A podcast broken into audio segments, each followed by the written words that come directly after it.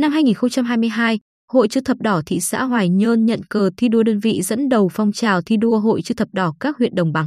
17 trong số 17 hội chữ thập đỏ xã phường trực thuộc đều đạt kết quả xuất sắc trong công tác hội và phong trào chữ thập đỏ. Tinh thần tiên phong, không ngại đổi mới, đưa ra những giải pháp hiệu quả với quyết tâm cao thực hiện mục tiêu đã đề ra là những bí quyết giúp hội chữ thập đỏ thị xã hỗ trợ hiệu quả nhiều nhóm đối tượng yếu thế cả trong và ngoài thị xã. Tháng 3 năm 2022, Hội chữ thập đỏ thị xã Hoài Nhơn tổ chức ra mắt câu lạc bộ tình nguyện viên chữ thập đỏ Bạch Mai Trang do chị Đoàn Thị Hương, giám đốc công ty trách nhiệm hữu hạn May Sinh Phát Việt Nam phường Hoài Tân, thị xã Hoài Nhơn làm chủ nhiệm.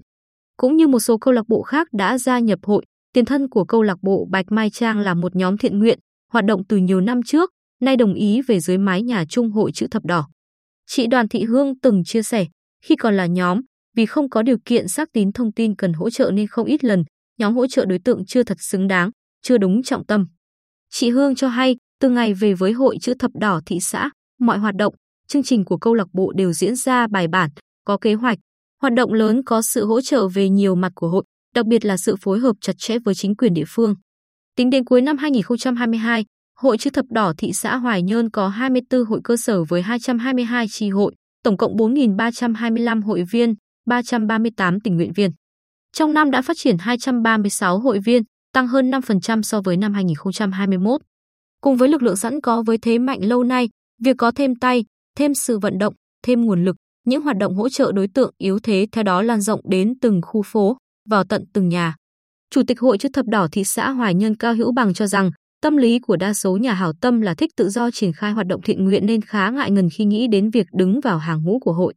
Ông Bằng cho hay, hội có điều lệ và những quy định cụ thể, khi thuyết phục họ gia nhập, chúng tôi giới thiệu, giải thích kỹ lưỡng, phân tích mặt thiệt hơn để mọi người cùng thấy rõ, suy nghĩ và quyết định.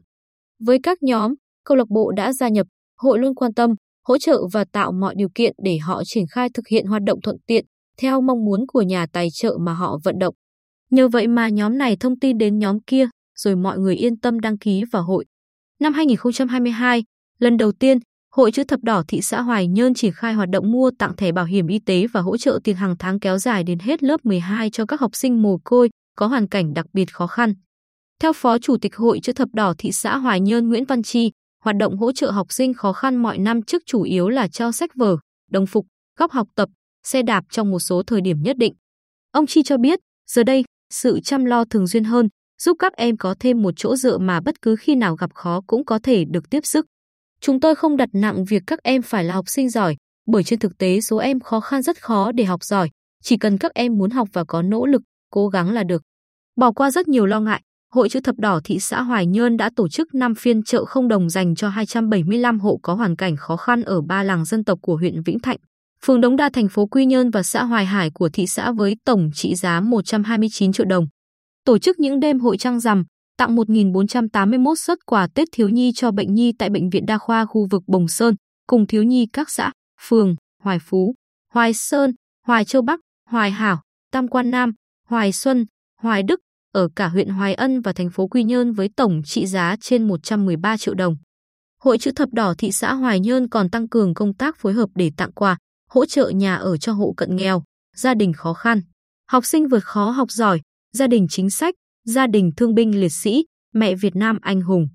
Ông Chi cho biết, năm 2022, tổng trị giá công tác xã hội của các cấp hội chữ thập đỏ toàn thị xã trên 4,5 tỷ đồng, trợ giúp 12.603 lượt người yếu thế. Năm 2023, hội phấn đấu tiếp tục đa dạng hóa hoạt động hỗ trợ đối tượng yếu thế với giá trị cao hơn năm qua, chú trọng phát triển hội viên chữ thập đỏ trong các trường học,